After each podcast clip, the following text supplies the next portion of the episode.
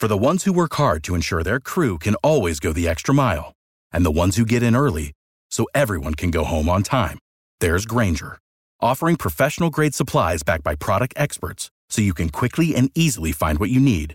Plus, you can count on access to a committed team ready to go the extra mile for you. Call, clickgranger.com, or just stop by. Grainger, for the ones who get it done.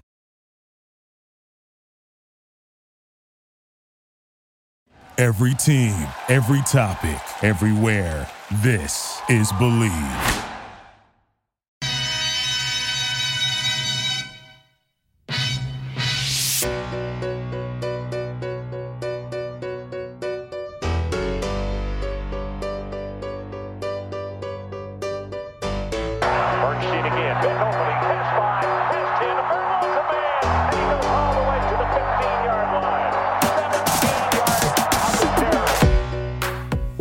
The Bleav in Badger Football podcast on the Bleav Podcast Network, presented by betonline.ag. Once again, I'm your host, Matt Perkins, joined as always by Badger legend, the Hebrew Hammer himself, Matt Bernstein. Matty, how we feeling today? That's a good day. It's a good day. We don't have a running back on, but I think we have one of the best, if not one of the best, I would say, uh, linebackers to ever do it. All American death row. Can't wait to hear how that came out. But death row's leader, Leo Chenal, Hey, man, it's a pleasure to have you on with us. Yeah, I appreciate it. Thank you guys for having me. Did I miss out anything? Any other awards? I'm sure there are more. Uh, Big Ten Wow. linebacker of the year. Oh, they, yeah, my bad. The biggest Come one. man. I, am sorry, sir. The Big Ten linebacker of the year. Um, I know I'm a huge fan. I know Matt Perkins is a huge fan. You're probably like the most consistent top five.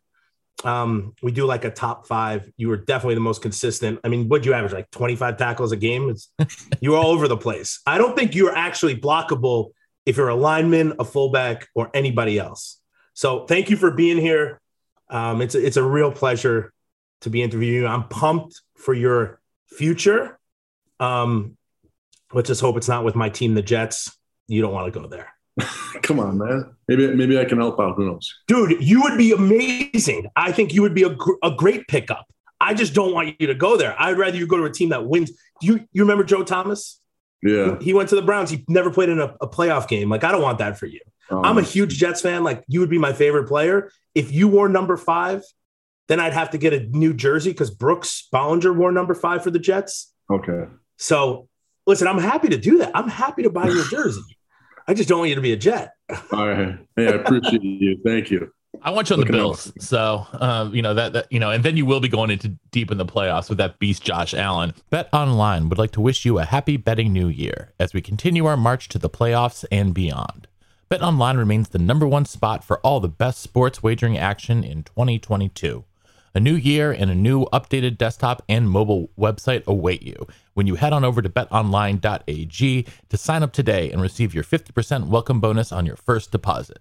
Just use our promo code BLEAV, B L E A V, to get started. From football, basketball, hockey, boxing, and UFC, right to your favorite Vegas casino games, don't wait to take advantage of all the amazing offers available for 2022.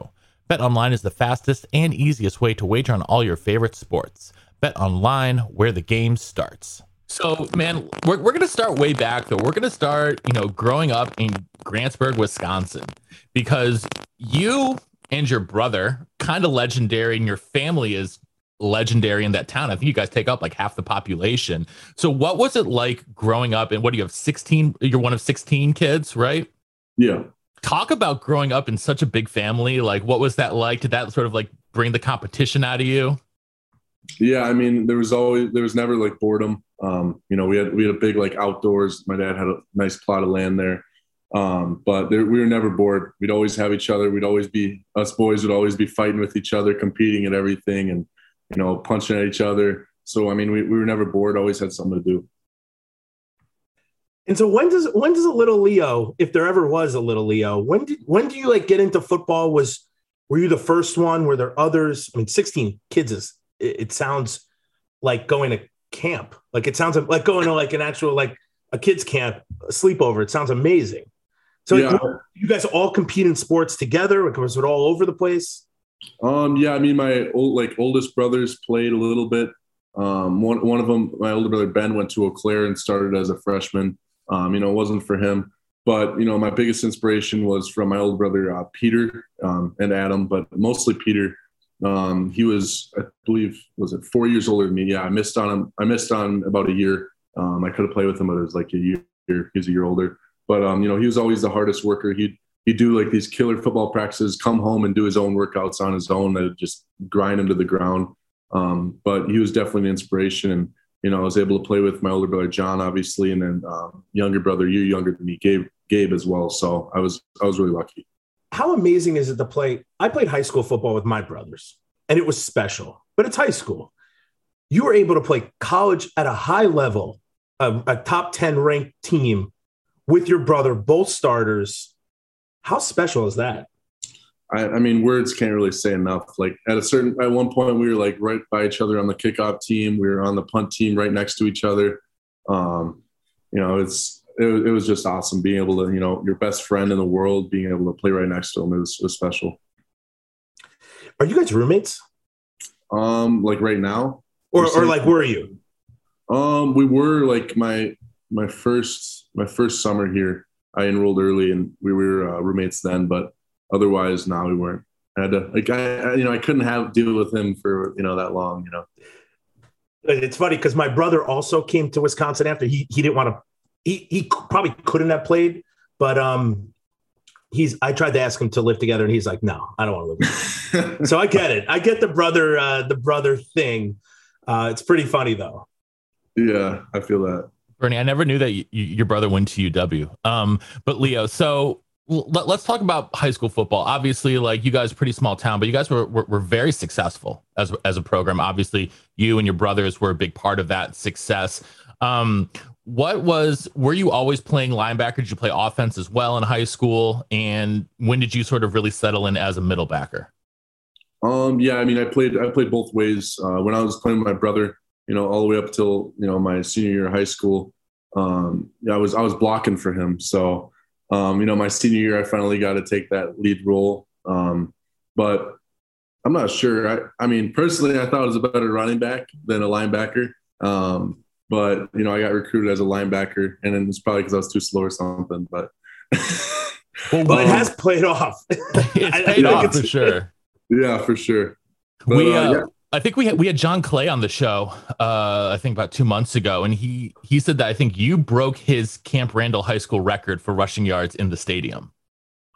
Uh, when, me? When, I, in I, the playoffs. I, I, didn't even go to state. Maybe uh, I think it's somebody else here. Oh, maybe it was someone. Maybe it was someone else, and I thought it was you. But um, I, don't know. Maybe maybe I was mistaken about that. I thought I thought it was you, but maybe not. So anyway, in, in high school, like, what was your like? Because when you came into UW, you were one of the strongest freshmen we'd ever seen until Braelon got here. But um, you were, uh, you know, just an absolute beast. What was your regimen like in high school? You know, and, and how did you become so strong so early on in life? Um, you know, like in high school, uh, you know, middle school, actually, like I had my brother Peter, like I said, and you know, he was he was all about like, okay, we we got to eat healthy. Like, you know, the nutrition, like looking back on it, was probably the biggest thing for me. Like, I went four or five years in a row, like never drinking pop once, never eating ice cream once, never eat anything like sugar, like besides like fruit. Um, so nutrition ultimately was one of the biggest things. And then being able to like play off his work ethic. Um, you know, we were in the weight room, you know, five five days a week you know, we also need that recovery, you know, being smart about it, get that those two days off. Um, but just when we're in the weight room, just grinding away and we have each other like, oh, is that all you got? Is that all you got? We're pushing each other, and you know, every every set, every rep, we're pushing each other. First off, that's so cool, and I completely agree with you. First of all, I'm, I'm just also pumped that you guys had like a good nutrition plan, and your brother was like part of that because we had Brian Bott on the show, and we talked about how important that was, but how also I don't think we were doing that in 2000 to 2005 when I was there. It was more of like work your butt off and then go to the bars. And I now looking back, I'm like, that's probably not what we should have been doing. but uh, but you know what? I can't I can't fault it because I had the best time of my life. But um, but definitely nutrition's huge. So you're super strong. what, what who was recruiting you when you were either junior or senior? Um, you know, John and I like got into like, you know, started doing camps and started reaching out to people pretty late in our career. That's, you know, that's in my opinion why John only got a preferred walk on um, spot, you know, because he was a junior by the time he got any interest at all. Um, but uh, it was, I believe, South, yeah, South Dakota State was my first offer. And basically that was it until like the Badgers offered me. Iowa was talking to me. They said they were going to offer, but you know, once once the Badgers offered, I'm like, all right, it's my home state. I want to play for this place. Like I committed a day later. Was it important for you to play with your brother? Like, did you guys have conversations around that? Yeah, yeah, hundred percent. Like he was he was committed to UND, I believe it was. Um, you know, I'm just we are just like that's that's all we wanted to do, man. Like we we we've done everything together, and you know, ultimately that's where it took us. I once again, I'm jealous that you guys played together. Yeah. I think that's so special. So when you get to campus, so you, so you picked Wisconsin. Who was recruiting you at the time? Um, let's see. It was Coach Haering. Uh, I believe it was just Coach Haering, Coach Bostad, Coach Chris. Yeah, it was mostly Coach Haering, I'd say. Because he's the in-state, he's the in-state lead recruiter. So I know, I know he reaches out to most of the Wisconsin guys. What was your relationship like with him? Like, did you guys have like, you know, sort of like really like, you know, kick it off with a good start? Did you guys always have a good relationship? Did that take a long time to build? Um, you know, I mean, I just say, it, you know, it's an average relationship. He was, he's a really nice guy. Um, you know, it's, it did. I mean, it just didn't take much to, you know, get me on board. Like, I'm like, whatever, man. Like, I'm, I'm coming. So you show up to campus. What, what's it like when you finally got to Madison? Um, what's it like? I mean, oh man, there's like, like the the city wise. I mean, geez, it's like 50 times bigger, and like you know, I was I was just lucky I had my brother like show me the ropes around and you know tell me what to avoid, what to do. Like, I, like when I first got there, I'm like I heard all these stories about like these fights and practices, and I'm like, and like if a, a defensive player like screws around with the offensive lineman, they're all gonna like gang up on you and stuff. So I was like trying to learn the ropes. Like, all right, what what do I not do to like piss some people off? Um, but you know, that's that's kind of where it started. we always had if you I don't you probably won't remember this. We had a center named Donovan Raiola that even if a, a defensive guy by accidentally bumped him, he would get into a fight. So I understand. The, the problem is the coaches hate that because it's such a waste of time. Yeah. Like we used to stop the clock and I hated that. Because why extend practice any long and people would get pissed and then you'd have to run. Ugh, such a nightmare. But uh, that's pretty funny. But then what so you're a freshman at UW. Are you, you know, would you say that you picked up the scheme well? When did Jimmy show up during your time? Um, like what, what I mean, physically or just like as a mentor? You mean? But he he was the five. He wasn't there four years ago, was he? Yeah, he was. he was a junior, so he he was there. He was there since what 2016, right? Yep but as a yeah, DB's coach. He was DB's coach, but only for one year before um, before Wilcox took the Cal job and he ascended to defensive coordinator. So he would have been the D coordinator, right, yeah, right, right when you came in. So yeah, like talk about like picking up the scheme. Was it harder, mentally or physically, for you at first? Um, definitely like both. Like, oh man, like they sent me like the playbook before I came, and I literally was like flipping through it. I'm like, you're joking, right? I kept flipping through the pages. I'm like, no way. Because like in high school you just just like for if it's passed you take a 45 degree angle drop and sit there and read the QB, QB's eyes. That's literally all i did you know? It's, it's it's just a small school the reality of it. Um, but you know seeing all that it's like I, I i'm just glad i came mid-year because i had to get all those mistakes all those mental errors out of me. And you know, he'd write them down on a piece of paper, like every play, you'd be ME, ME, mental error, ME, ME, ME, every time I'm in, you know, it kind of, it kind of like gets on your nerves, but like ultimately it helped me a lot. Um, and then like physically, it's like, like I've never been so exposed, like coordination wise. Like when I was a senior in high school, I'm like, like, you know, you think you're good, like, you know, you get Gatorade player of the year, whatever but then you come into uh, college with these high level athletes, and I just look like a fool, clicking my heels every time I shuffle, um, not knowing what I'm doing. Uh, but it definitely like showed me how much I could get better. Did you know a lot of the guys that you were recruited with? I mean, I think you, Keeanu, and Julius were all the, the three in-state guys who got uh, scholarships that season. There are a couple other linebackers that came. I think Spencer Lytle was in your class as well. How many of those guys did you like know or have a relationship with before you enrolled? Um, I mean, I'm I'm more like a quiet, introverted guy, um, really. So I didn't I didn't really reach out to anybody. Um, so, I mean, I didn't really have a relationship. We had a group chat, but I wasn't really like, you know, like a, you know, the guy leading conversations or anything. Who was in that group? I'm really curious.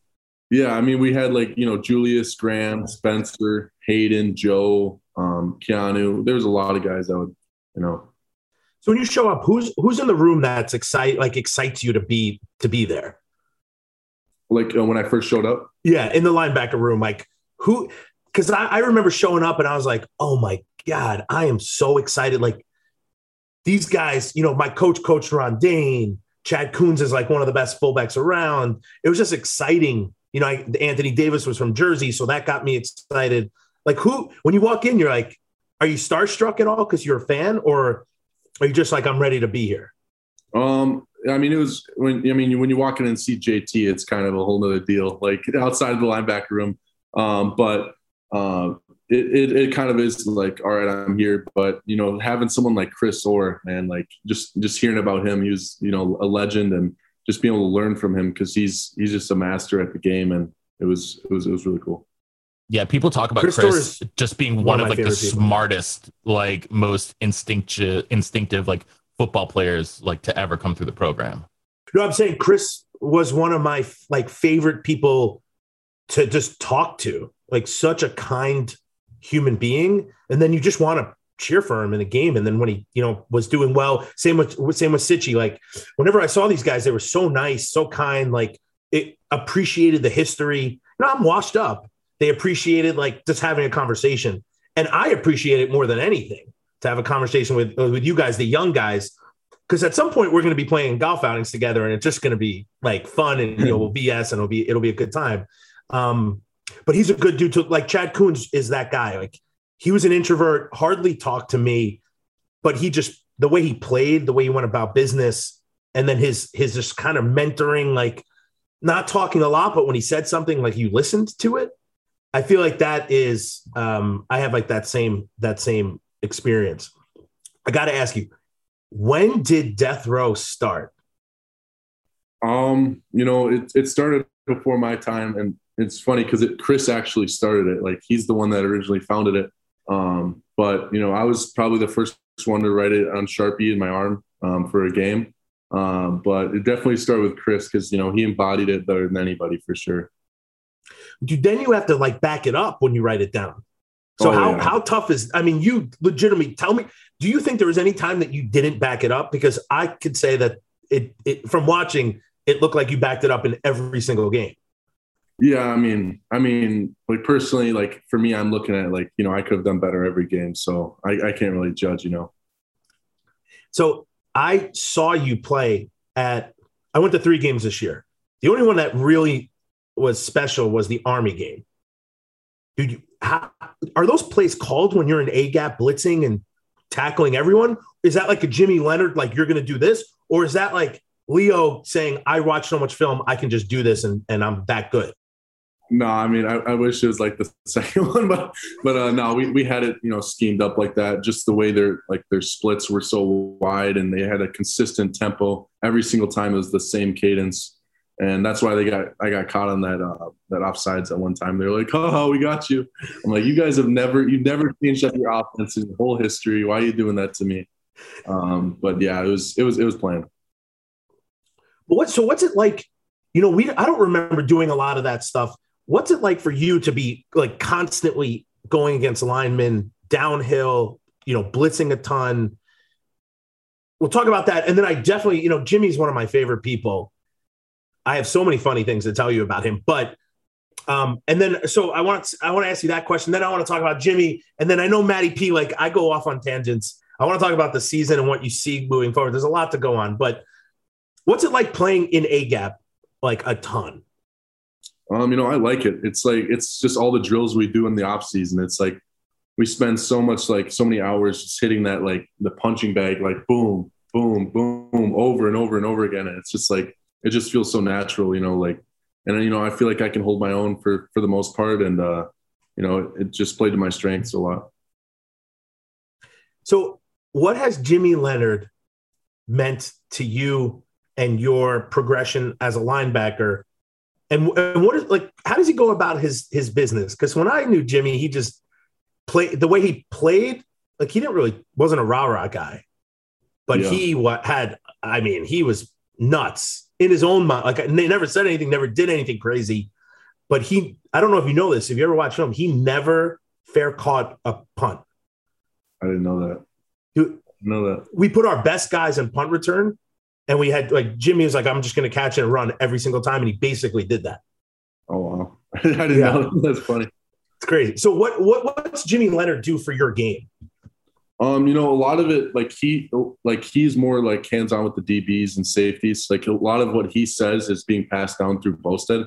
Um, you know, I, I I'd meet with him off, you know, well, whatever on my own sometimes, but a lot of what he does is through Bostad. But you know, when I am talking to him, he's he's so smart in explaining like the details on the why we do things. Um, you know, playing to each individual strength, like you know, putting me up in the A gap like that um, you know, activating certain people, changing up the calls, tweaking them just a little bit for every opponent. So I got the privilege to, you know, be a part of that.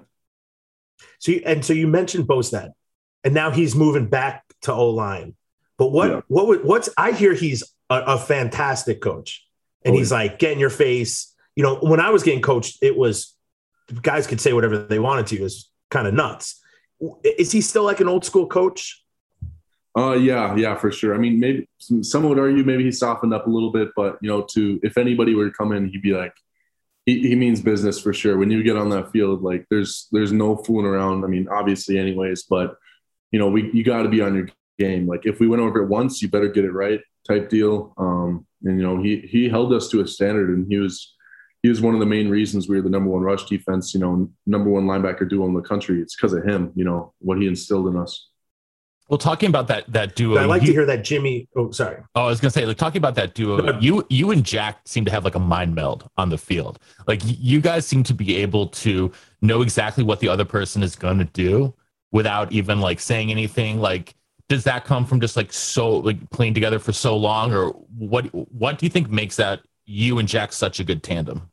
Um, you know, it's just every every single day, every single practice, every single rep, we're talking through like, you know, if we accidentally stay step on one of our, you know, our feet one time, like, hey, what are you doing there? Like, why are you doing this? Like, we're talking like every time we get a rest break in between periods and stuff, we're like, hey, what'd you see there? Like, what are, what are you gonna do on this? And you know, sometimes one of us like, you know what, screw it, I'm gonna go do this. So you got to be there for me on that. So it's like we work together and we get so used to each other. That's amazing because my, my, my wife's cousin was Jack and Brian's high school linebackers coach. Um, and he said like both of those guys are just two of like not, not not just like the best players that he's ever coached, but the best people he's ever coached. And just like that they are like two like really stand up dudes. And so like do you and Jack like you know, did you guys spend time together like outside of practice too or uh, a lot or like who are some of the other guys that you would like hang out with sort of like when you're not like on the field or in practice? Um, you know, I would spend a little bit of time mostly in linebacker like events, but like like I was saying, like I was I, I'm just like a really introverted guy. Like I really keep to myself. Like I would just like go home, chill out in my apartment and you know, watch some film, but otherwise like, you know, play some Call of Duty with John, you know, and and that, that'd be about it. I don't I don't like going out. I'm not really a social guy. It was all linebackers and all football when you when you got to the stadium. What'd you say? It was like all football, all linebackers. When you got to save no offensive guys you hung out with besides your Um, brother. Yeah. um, no, not really. No, I wasn't.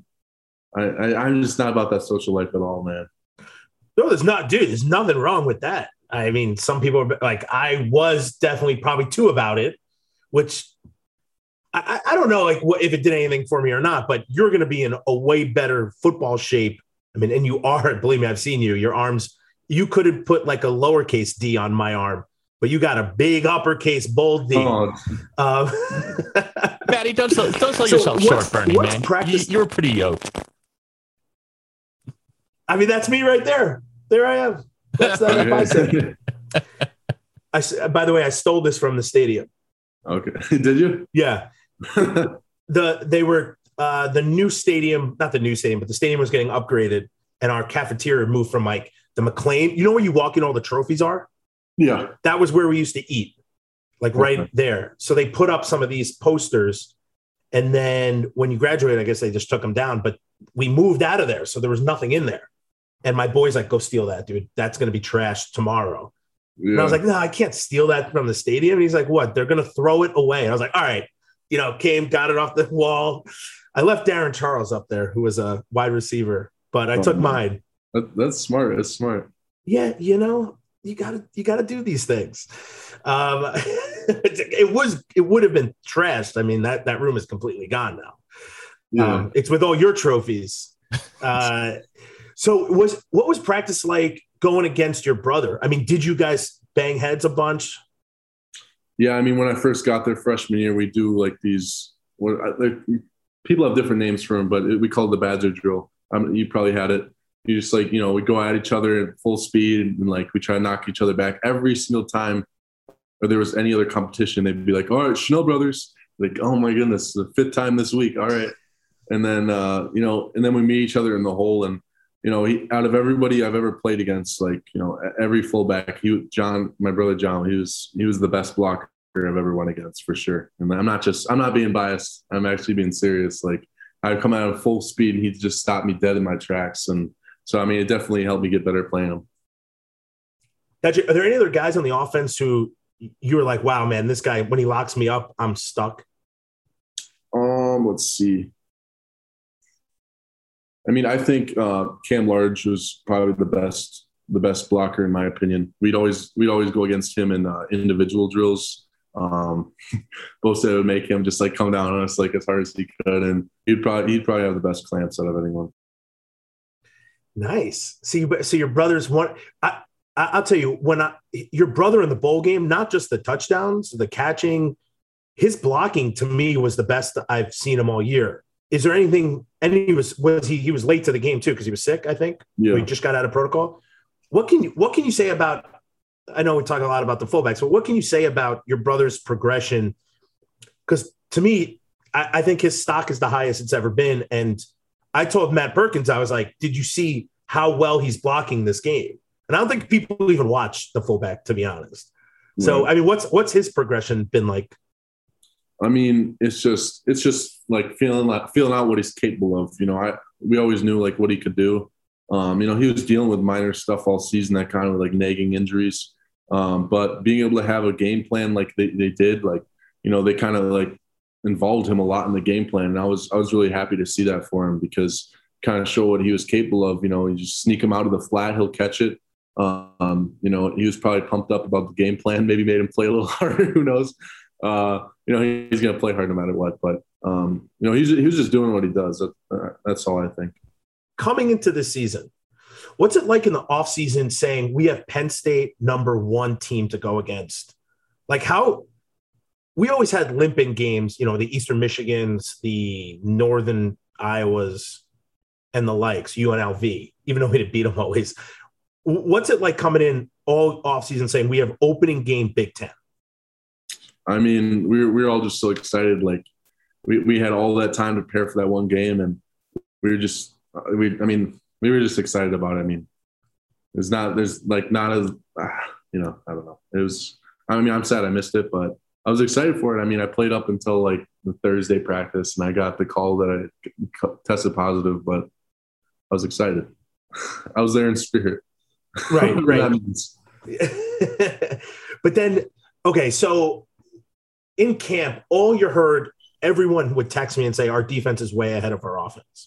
I kind of felt that that would be the case because I think we, you know, we have a, still a young quarterback in my eyes. How, how good does it feel like to beat up on the offense pretty much day in and day out? Um, in practice, I mean, they like surprise. I mean, I don't know if surprisingly is a good word, but they, they would actually do some damage on us, like because like you you get a feel for the offense, you know, you get a feel for the defense. Like you're playing against each other a lot of times, they know exactly where to go on us. Um, so I mean, they, they would they would they would stop us like a few days out of the out of the week. Um, but you know, we we just we just took pride in being able to stop the run and then go from there. So and what what what happened in either the offseason or or the beginning of the season that you guys just buckle down and say like we're going to hardly let up any yards. We're not going to let you guys run the ball. Like we we're going to be the best defense in the nation. Like that doesn't just happen overnight. So were you the leader? Who was the leader? Was it Jimmy? Was it Bosa? Like where does that come from? Because game in and game out, you guys were the most consistent, and and consistent is not a good word because you played consistently at the best level, which is amazing. So so where did that all come from? I mean, in my opinion, um, first of all, is the players. You know, we're willing to put in that work. But you know, for me, looking back on it, it really was like Bostad was a huge part of it. Like he he not only like was teaching us well, but he was he was teaching us how to like be as people. Like we can't accept any little any little failure. They get a three yard run. Okay, that's way too much. Like we got to be like zero yards or less. Like we we just had that high standard and um, you know, he he made sure that we were spreading the, you know, that that on the team, spreading that standard. You know, we got to make sure all the all of us are on the same page, and I really uh, credit to him. So I, Who I takes want to the mantle now? Yeah. Go, oh yeah. Please go for it, Maddie. Go for it. Yeah. Who takes who, the mantle who takes now? the mantle now? because you and Jack are you know you and Jack are, are, are moving on and like you know what does what are your thoughts on you know who's gonna you know uh, the guys who are gonna be there we know we've got Jordan Turner and a, a bunch of other guys those inside linebackers you know who do you think is gonna really be able to step up and what do you think some of the strengths of those guys are going forward I mean, you guys see it just as me, just as much as I do. Um, you know, I really think you know Jordan, you know, has showed the most in coverage. Um, in my opinion, Tate is might be like you know excel more in, in run defense, and then Muma is you know probably the best pass rusher out of any of us, in my opinion. Um, just what he's shown consistently in practice, he was he was beating guys ninety five percent of the time, beating offensive linemen. He's got he's got some nice moves, but uh, you know they they each have their good traits, and um, I'm really excited to see how like spring ball turns out for them. It'll be huge. yeah definitely I mean they, they I mean you guys have to replace the defense has to replace a lot of guys. I mean between you and Jack uh Henningsen um, and the entire secondary pretty much you know uh, it, it's going to be you know a, a lot of i think there's a lot of excitement you know just around at least you know for guys like me and matt who are watching watching from afar saying like okay like you know it's it sucks that you know a lot you got a lot of you guys are graduating going to the pros. But that's also awesome for the program to see what guys are going to be able to sort of step in take the next step um, speaking of taking the next step, you have declared for the draft early. Congratulations. We know you're going to go super high. So, what are you what are you doing to prepare for the draft? What do you think you need to work on the most? Um, and is, is there anything like you're really focusing on in the process between now, the combine, pro day, and then draft day? I mean, like I was saying before, it's like you guys can see just as much as me. Like I didn't show enough in coverage um, this season. Um, you know, I think the combine will also be huge for me in terms of like, you know, they want. I'm a I'm a kind of an oversized backer in, in some people's opinion. Um, so I mean, the 40 time and you know all those drills are going to be super important for me. And then also also working with those position coaches on that coverage, on that change direction and instinct, because you know we we communicate with them what we need to work on and um, you know, it's really helpful just attacking everything from every single angle. You know, nutrition is the best I've ever been.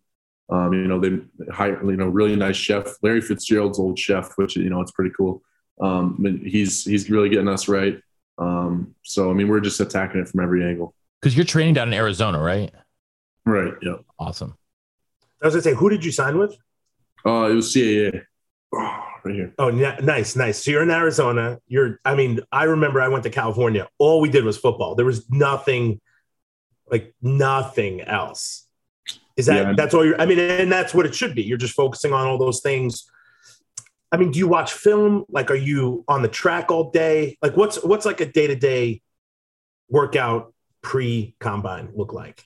Yeah, I mean, a lot of it, you know, I think people think it's like a lot harder than it is in terms of physical um, stress, but a lot of it is focused on you, you need recovery. Like we're going to do like super, um, super like intense, um, but short like spurts of workouts.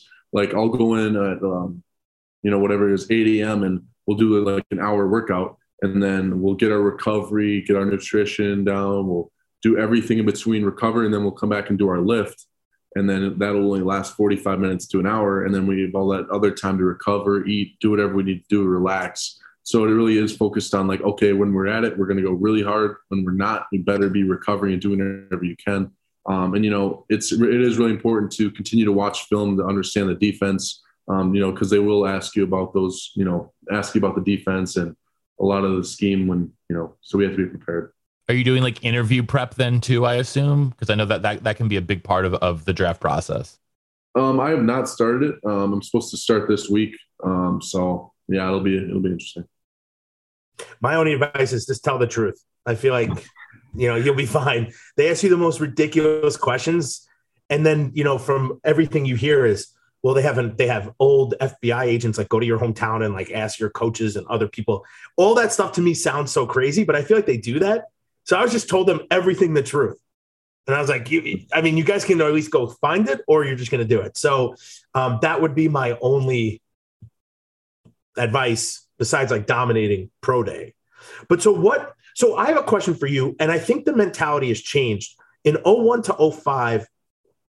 You know, I don't remember anyone saying, I'm going to leave early. I think it was, you know, you stayed with your, your guys you came in with. And my mentality after that was, I can't believe guys are leaving. To me, that's crazy. Now my my whole mentality has changed. I think if you are the best player, you should not even the best player. If you're going to get drafted, you should leave immediately because you only have a window to play football and you have a, your whole life to get an education. So, sorry, Chancellor blanks out. So eh, sorry, so, sorry, Chancellor. Um, sorry, new, new new Chancellor. But um, that's what I truly think. Has that? Have you seen? I guess my. I guess um, what I'm trying to say is like I don't think it was people didn't seem like it was okay to do it 20 years ago. Has that mentality changed? I hope so. And what was your thought process saying, I'm going to go do this? Um, you know, you always do want to, you know, stay with your team. That's obviously one of the pros is like of staying. It's like you get to, you know, stay with the guys you came in with. Um, you know, my mentality was just like, all right, I got to weigh the pros and cons of this. You know, that's that's all you can do in the end. It's like, and then ultimately choose what's best for you. And a lot of it was talking to my fiance and talking to my family and, um, you know, realizing like, okay, like I, I showed it on film, like what I can do. And I'm, I'm probably going to get drafted, you know, hopefully I'm not trying to be overconfident, but, um, you know, and then you, again, you just got to weigh the pros and cons and, uh, you know, but at the end of the day, it was for me just like a gut feeling, like maybe it, is time to move on. It wasn't necessarily like words on a piece of paper. It's like, I just felt like it was time for me. Yeah, because Groshek said the same thing. He's Yeah. like, it, it was his time. I, I could have come back for his what, what was his 18th season? but he said he's like, listen, it's time. I think he had the same conversations. Is your brother down there with you training? Uh, no, he's in uh, Minnesota. Oh, not, oh God. Okay. Sorry Hold for him. That's what I hear. um, no, I listen. I I, I applaud you because I think that's a really hard decision when you feel such a loyalty to Wisconsin, the Badgers. You know, and I, and I do. I still do, and I don't think. Listen, no one's going to say, "Oh, you left early, so you are not part of the team." You are hundred percent like a Badger alumni, and any one of us would do anything for you. You know, after your your career is over. I'm just proud that that has changed. And even my mentality has changed because you got to get paid. And that, to be honest, in this world, like it sounds so stupid, but dude, you can only be a death row member for, you know, 20 years, right? And after 20 years, the only one who's still doing it is Tom Brady. I hate him to, I hate his guts, but he's still doing it. Um, and you got to get paid in that window. And there's no if, ends, or buts about it. If you don't get paid in that window, like me, I got hurt my senior year and then I didn't get drafted, and then I didn't make any money. Now looking back, I'm like, oh, I should have made more money, right? Like I'm have a job and I kind of need more money now. Um, Right. That's my rant, dude. Don't take it. Just just do you. You'll be fine. Um, are there any like? Are, did you grow up a Packers fan? Uh, yeah, I mean, I wasn't like extreme. Like anytime they'd play, I'd be like, "Oh, cool, the Packers are on." But I wasn't that big of a fan. But I mean, if they're winning, like I'm supporting them. You know, I'm sorry. I'm sorry for your loss. My wife is very Take it easy. sad today. My wife's from Verona and she is devastated by the Oh. loss. yeah. I mean, I've, I've grown more. Like my support has grown throughout the years, and like right now, I'm like, all right, we just gotta we gotta go to the Super Bowl again, man. It's been too long, and you know, all this talk from Aaron Rodgers, man, I'm like, I'm rooting for him so bad. Like, I was so upset last night, man. Like, It, it's been so long. I know. Oh, you're talking You're to a talking Bills to fan and a guys Jets who have- fan. Like Bernie's team hasn't been to the Super Bowl since like 68 or 69. My team hasn't been there since Oh. 95, 90, 94. Like, you know, so long. What when was the last time the Packers were in the Super Bowl? Like 2012 or something like that? Yeah, but, but but then again, we have like all these winning seasons, like so many winning seasons, just, and all these number one seeds just to do this every time. It's I don't you know, you're right, but you could have the complete. Uh, it, it's the the the si blank t end of the stick where you win four games a year and still get screwed in your draft picks because there's still one or two teams worse than you, which is mind boggling that it Wow. continues to happen. Um, so that's why I say don't go to the Jets. But I do think the Jets are, are turning it around. They got a defensive guy as the head coach. So I think there's some there's some. Are there any places like I don't I don't want you to say something like you, but uh, like growing up, like I, I was like, oh, I'd love to be a Jets. I'd love to be play for the Jets. Um, there were a few other teams that I was like, oh man, this would be great to play for. Anything like that, or you're just happy like anywhere you go.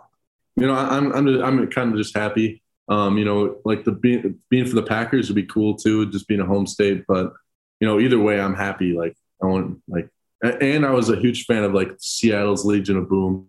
Mm. Like that was that was always pretty cool. Like just those legendary defenses are always intriguing to me. But um, I'll be now happy. you, br- you bring that up, who was your favorite? Or did you model your game off of an NFL guy, at historical or not? Um, you know, every time I'd watch, like, I'd always like search YouTube highlights just to get me pumped up before games. It'd always be Ray Lewis. Every time, like, he just had that like mentality, like all in, like he's just a dog. Like he's gonna go hit somebody and like you're lacing people out. So I was definitely always watching him.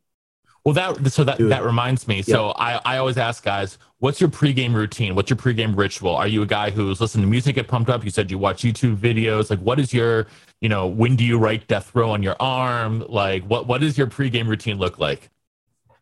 Uh, I mean, for home game, I'm always hitting the hot tub, obviously, you know, get my legs warm. Um, and it's always just doing stuff with John. Like we'll hit the hot tub together, we'll go stretch together, and we'll go to the weight room together. Right after that, um, we'll do like a breathing technique, the Wim Hof, and then right after that, we'll go on a field and play some catch. It was like the same thing every time. Um, and then after we come back from our like warm up with our like team and stuff, then I'd write the have somebody write the death row on my arm.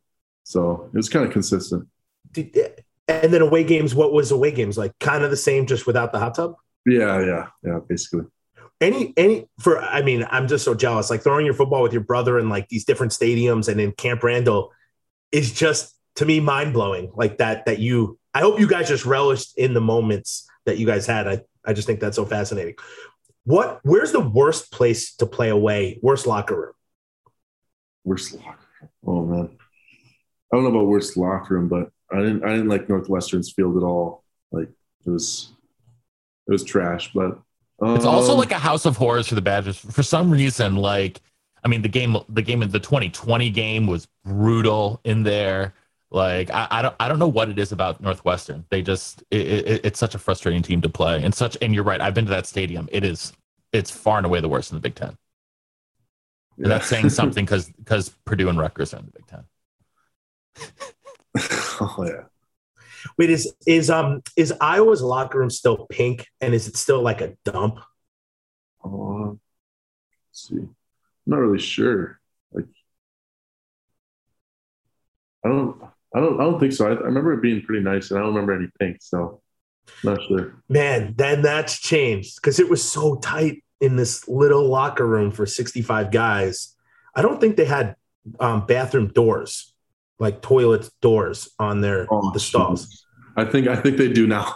okay because it's i i mean they did a good job and a lot of other places do a very good job of keeping you um like uncomfortable when you come to like even pre now pre this is before when the stadium got redone but the, the away locker room was a dump that you had to go upstairs in cleats and down um a while back. So i just feel like playing on the away and you, you i would love to hear what you think. Playing away games was always more mentally challenging not so physically because you had to take in all these other factors that like you just didn't know about. Like in our locker room, you know where the bathroom is, you know where the hot tub is, you know where you can get anything you want, a water, a drink. You can just walk outside easy. Like there's just a lot of just easy factors. And then you go to these away games and like nothing is easy.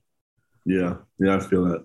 I mean, uh, I mean, either I like I, I just like walking into the stadium and like showing people what we can do, like just having that mentality. Honestly, like like some people are like, oh, boo, oh. And the Nebraska fans are like, oh, hey, how you guys doing? Like Nebraska fans are always really nice, but other than that, you know, it's cool. Um, I just remember wearing shorts and a cutoff T-shirt, no matter how cold it was, to go throw the ball with Zach uh, Zach Hampton. I used to throw it. He played with Jimmy, the special teams guy, played some DB. We would just go out there and just throw. That's it. And no matter if it was zero degrees, you know, like, hey, I'll be here all day. Like Yeah. kind of like that that ridiculous mentality. But where where was your favorite place to play away from Camp Randall? Um, might have been uh, Indianapolis was was pretty cool.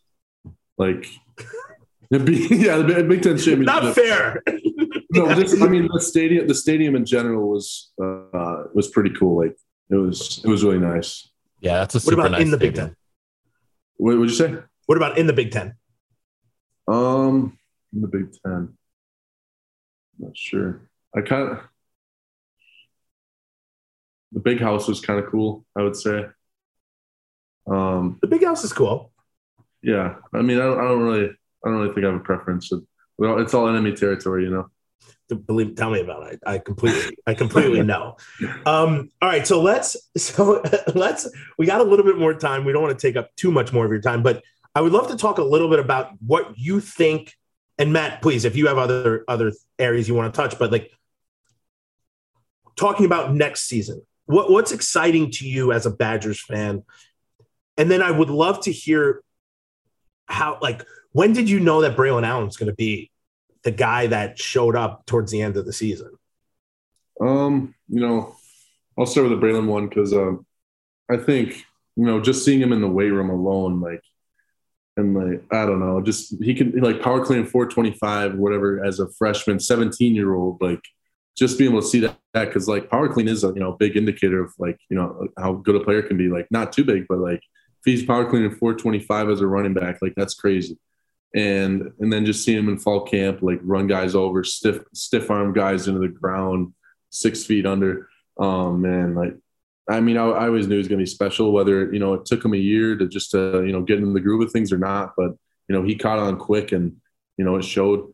Um, but in terms of next year, you know, just just the saying like we don't we don't uh, we don't rebuild, we reload. Um, you know that I heard that saying like when Chris Orr left too, and, and you know, and, and it was Jack and I's time to step up, and you know it got us where we were and we just got to have that mentality and just trust the coaches because at the end of the day it's like those coaches are there to help us and there to make us better and they've shown it that they can like constantly produce like good players and so just listening to coach Leonhard is, is a huge key So Bostad goes to offensive line. Is that exciting for you? I mean, is that do you think the guys are like, this is great? Um you know it's you know he probably loved like he was probably wanted to do that for a long time like he's he's a natural line guy um, in my opinion, like every time he explained like linebacker stuff, like run run destruction, always be through the old line's eyes. Um, you know, he was he was a heck of a linebacker coach too. Like he's produced all these guys, and you know he, he can he can do it both ways, and that's that's awesome for him. And um, you know, I bet he's really excited, and, and you know, I'm I'm kind of excited to see who's the next linebacker coach, like see who it's going to be. So, yeah. And what's it like to have a bunch of like ex Badger players as coaches? You have Taylor Mehlhaff, you have Jimmy, you have Kalaji. Am I who am I? You you had um Rudy. you had Rudy, Co- Coach Chryst. I can't remember Coach Chryst. Um, what's it like? I think there's a couple others maybe. Yeah, Mick, Mickey Turner. oh, Mickey Turner. He played with you. Like, He didn't you play with? I thought, I I, thought you there and maybe Mickey one overlapped year. at least for maybe like one year. maybe one year. Maybe one year. Oh, you, you know I what? No, too many it, times it was because of, of these guys, these middle linebackers. No, man. yeah. So what Um, is it like having all you know having all those you know ex Badgers you know coaching you guys? Um, you know, it just it's just like that. It just feels like really close. Like a lot of programs say, like, "Oh, we're a family." Like, that's all like you know we're a family but in the end like it's really a business to most places but like we really do feel like these guys generally care about you as a person like you can like they'll they'll drive you home and if it's a rainy day they'll you know they'll help help you whenever you need it so i really felt that I love to hear that. I, I love that the culture is is that. You know, I think Coach Chryst that's what he brings, especially back to Wisconsin where he played is is a culture of Wisconsin guys. I mean, that to me is special. I love that he got he gets Wisconsin guys to play at, at UW. I think that was something Barry thought was really important was put a fence up around our state. I mean, it's not my state, but I consider it my state. I'm a New Yorker. Don't judge me, Leo. You could be here, but um, if you are, I'll show you around a little bit. We, you can hang out. You can meet my wife and, and daughter. Um, all right but I think that's special. And you know, do you see? I think they hired. They are. Did they just hire a new offensive coordinator? Not yet. oh did they i didn't see it yet They, Not yet, but he's- they're they're who's- they're circling Bobby Engram, who's the uh uh Right. who's who's the I think like the tight ends, wide receivers coach, something like that for the Ravens. So it's Yeah. uh Dean Engram's dad. oh yeah yeah okay Yeah. i heard about that Yeah. So, Leo, now that you're not part of the team anymore, what do you think the offense needs to take the next step? Yeah, I don't. I think I think they're they're on the right track right now. Um, you know, once once you have this whole off season of rest for Braelon alone, like because you know he came off, you know, what was it? He played a whole season in the spring as well. Um, just to be able to like just that dude, like he, he's a beast in his own right. Like if you if you just get him healthy and like maintain, like get him right with all the you know maintenance work, like you're going to have an explosive offense just based off him and with our old linemen who's just who are historically good and with coach Bostad taking over and like see how that does like um you know it's just it's going to be exciting to see like the next step Braelon takes even more. And then um, I think Graham's going to you know take the next step. Like he, Graham was showing a lot this season of what he's capable of.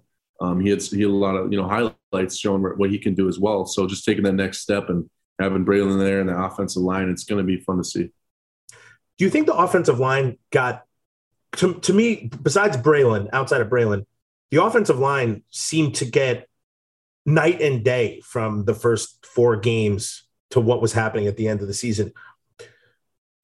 As a defensive guy, like, do you see that? Like, like you were blitzing, like guys were. I mean, we looked like a sieve at the beginning of the season. I, I don't want to be rude, but we were not. Our pass blocking wasn't very wasn't fantastic. How did how did they come together? Like, you see that happening? Like, you feel it happening when you're when you're going against them in practice? Um, I'm not. I, I mean, I didn't really see anything like like physical wise, but I know the mentality changed for sure. Like, um, you know, we might. I think we had like our body language wasn't very good, and our energy wasn't very good to start the season. Maybe, and I felt like more guys were stepping up like vocally and saying like, "All right, let's do this. Let's let's go," and like having better energy even after bad plays. So I think that played a role. Who, who's like the biggest leader on the offense? Um, I mean, I, would- I would, I'd probably say, um, I mean, obviously the quarterback, you know, Graham obviously has to be, um, you know, I, like just seeing like you know, Ferg, uh, Ferguson, Jake was, was, was as well. And then I think John was too. So just those three probably working together. Uh, on defense, it seemed it was. I mean, who? I mean, obviously, like you and Jack were hard, but you've said like you're you're not a super vocal guy. Everyone says it was was it Colin who was like the real like sort of like vocal leader on defense, or who else was it? Yeah, yeah, for sure. Colin, like uh, he was the number one guy, and then you also had Scotty and um, um, Herbig. You know, Nick was also, um, you know, as a sophomore, he was doing some good stuff. Talk Um, about know, him a little guys Are bit. bringing every single day. Yeah, talk about Herbig a little bit because he's he's been super impressive in his first two years on campus. Yeah, he's just he's just a relentless dude. Like he's got super high like football IQ. Um, he'll be like if you see a guy after practice, every single practice staying, like it's gonna be him. Like he's gonna be there, like just going over moves, like really det in a detailed way. Like he loves the game. Like there were instances, like few in- instances where like he like broke down, like um, like emotional about like we were like messing up, like touching lines or something in summer conditioning. He got emotional, like saying like like we got we got to be better like we got to do this like he was calling everybody out like and that was impressive to see especially as an underclassman and seeing like him step up and see that he truly cares about the team and how much he loves the game. That's amazing to hear. That's really awesome to hear. So we just got a uh, you know a couple minutes left. Uh, I usually do throw some rapid fire questions here at the end. Uh, so who is the biggest physical freak that you played against, either either on the Badgers or on another team? Biggest physical freak. Um, shoot. I mean, Linderbaum, like Linden, Tyler Linderbaum, he was pretty fast. Like he was really fast for an lineman. Um, let's see. John John was like really the only one like I couldn't fi- like get past in blocks. And I, again, I'm not just saying that. Like he's the only one I haven't like figured out where like I can like okay engage on him and then make a play on the ball. Like he was probably the only one. That's awesome. Um, so I already asked you about you, your your pregame routine. Um, what does uh, you know? Why did you change from number forty five to five? What was the impetus for that? Um, you know, my older brother Peter, like I said, was the biggest like role model for me growing up. You know how hard he worked. He was number five um, going in, and then in high school, I, I took that number just you know um, in honor of him and just what it means. And then you know after my sophomore year, I'm like, okay, maybe they'll let me now because they didn't let me have anything like the number five, like you know coming in because Wildgoose had it, and once he left, I immediately asked like, can I have that number? That's awesome. That's awesome. Yeah, I know. Uh, you know, Bernie wore number forty-five, so it's it, it's extra special to him. But uh, you know, um, okay, then uh, It's okay. You know, the single digits made you look. The, the single So digits badass. make you look jacked. so badass. If Yeah, you could even be, I mean, if you could even be more jacked than you are, the single digits will do that to you. Yeah, exactly. exactly. That's great. Wait, Matty Um, P, I got, I got, one, I got Please, please. Who takes over the Grit Factory, and where did that come up? Where did that come from? Because I love that. Um, you know, I don't know the full story, but I know uh Colin one day, um, he just like it might have been for like a costume or something, and like he just wrote Grit Factory on like a with Sharpie on like a, a hat he bought from Walmart or something. He just came in with it one day, and Coach Chryst said he loved it. Um, and like he decided, asked Coach Chryst he could bring it to the game, and he said, yeah. But um, in terms of carrying on that tradition, I it's probably going to be Herbie is definitely you know a gritty guy. You know, just talking about his love for the game. Um, you know, he's he's relentless. So I think definitely think he might he might be the leader. What's your relationship with Coach Chryst? Like to me, he was always a, a big time players coach, but I had him as an offensive coordinator, like tight ends coach, quarterbacks coach. What what role? Like it, t- just your experience with Coach Chryst. Um, yeah, like you said, he's definitely a player's coach. Like, um, you know, he's walking around before every practice when we're stretching, getting ready to go. He's asking like multi, like ten to fifteen people, like individually walking around having these like two to three minute conversations with them, saying like, like, um, how's this? How's like, how's your family? How's like your mom? Like asking like these detailed questions, and he actually cares. Like, I'll text him right now and you know ask him or talk to him about something, and he'll he'll call me and say like, okay, this is this, and you know, yeah, we care about you. You'll always be a Badger, and like he's he's really truly a player's coach, and everybody loves him. You recently got engaged. That's awesome. Congratulations. Um, how did you meet your wife or your future wife, I should say? uh, uh, I met her in uh, my freshman year of high school. Actually, like she rejected me my freshman year of high school. Um, you know, I was a really awkward kid, and um, you know, I, I was pretty ugly, and maybe I still am. But maybe I don't know why she rejected me, but she did. Um, and you know, she, she finally, like after like a couple years, she finally like you know, um, you know, let me ask her out, and uh, it was like my I think end of sophomore junior year we started dating. So we've yeah, high school sweethearts. That's awesome. And and John for got yeah, and John got married last year, and you're going to be an uncle soon. I'm I'm sure you're excited about that. Oh man, little little John running around, man. That's that's not good, but I'm excited though. It's it's gonna be fun. The kid comes out with a six pack and biceps already. oh man. I'm gonna, I'm gonna be I'm gonna be that cool uncle, you know. I'm gonna be taking him to the gym at like like 10 o'clock at night when he's like four years old, and just like, all right, do another do another set. Let's go, let's go. Doing that. and, like, We'll see. That's fantastic. That's oh fantastic. man. Well, listen, you you will have to remember these dates. Now, once you get married, there are no dates you can't remember. Oh, I know. Let me tell you, uh, my wife will be like, "Oh, do you know what today is?" It's an Oh. immediate. It's a landmine. I don't know what today is. It's a Sunday. Oh no. No, today I know what today is, but I mean, there are days when I'm like, "Oh boy," I'm like, "It's your somebody's birthday, not yours." I know your birthday. Oh. So good luck. Yeah. Thanks. it's like it's one of the greatest things to ever do, but it, it is exciting. And for your brother, like you're, I have nieces and nephews. It's and I'm sure you did. It's just so cool. Like it's Yeah. it's uh it's so exciting. And you guys will always you guys will be old, sitting on the porch somewhere, being like, ah, we played for the Badgers. and then, like, and our 2022. kids be like, okay, dad, quit Yeah. talking about the past. yeah, even your grandkids will be like, oh, here we go. Same story. We played That's right. Army Uh, in that's right. 2021, and I got to line up over the center and blitz the A gap, and I tackled the quarterback before he could even hand the ball off. Okay, okay, Grandpa. Oh, okay.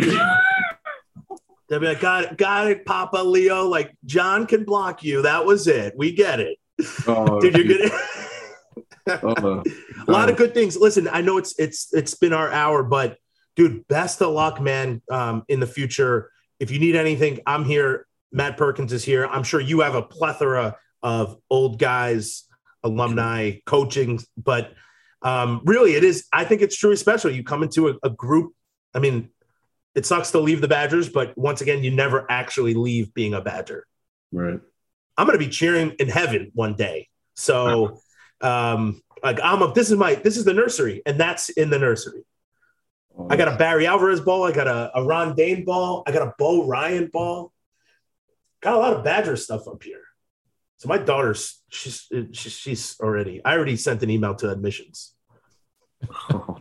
She'll be a Badger one day. Do you know where you'll be Uh, spending? but really, do you know where you'll be spending the draft? Do you have, have have you thought about that yet? Where you're going to be be for draft day?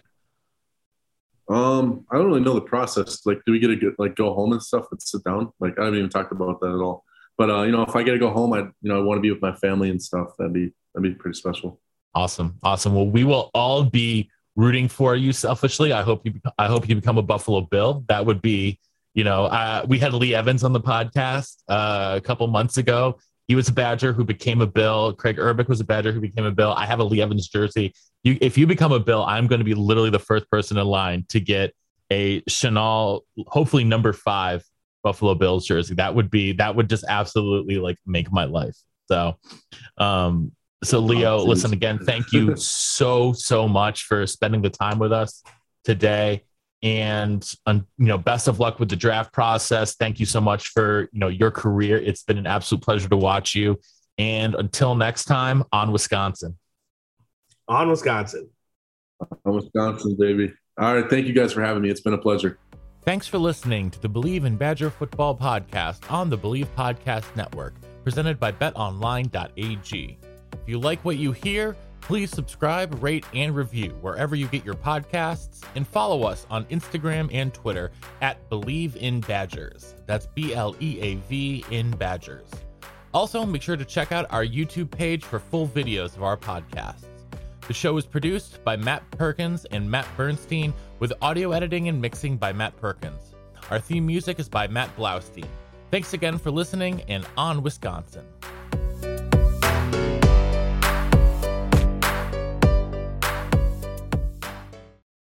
For the ones who work hard to ensure their crew can always go the extra mile, and the ones who get in early so everyone can go home on time, there's Grainger, offering professional grade supplies backed by product experts so you can quickly and easily find what you need. Plus, you can count on access to a committed team ready to go the extra mile for you. Call, clickgrainger.com, or just stop by. Grainger, for the ones who get it done.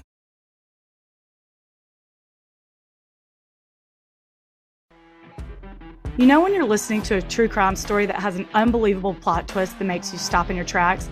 That's what our podcast, People Are the Worst, brings you with each episode. I'm Rachel. And I'm Rebecca. We're identical twins who love true crime cases that make you say, didn't see that coming, and we hate the people responsible for them. Listen to People Are the Worst now on Apple, Spotify, or wherever you get your podcasts.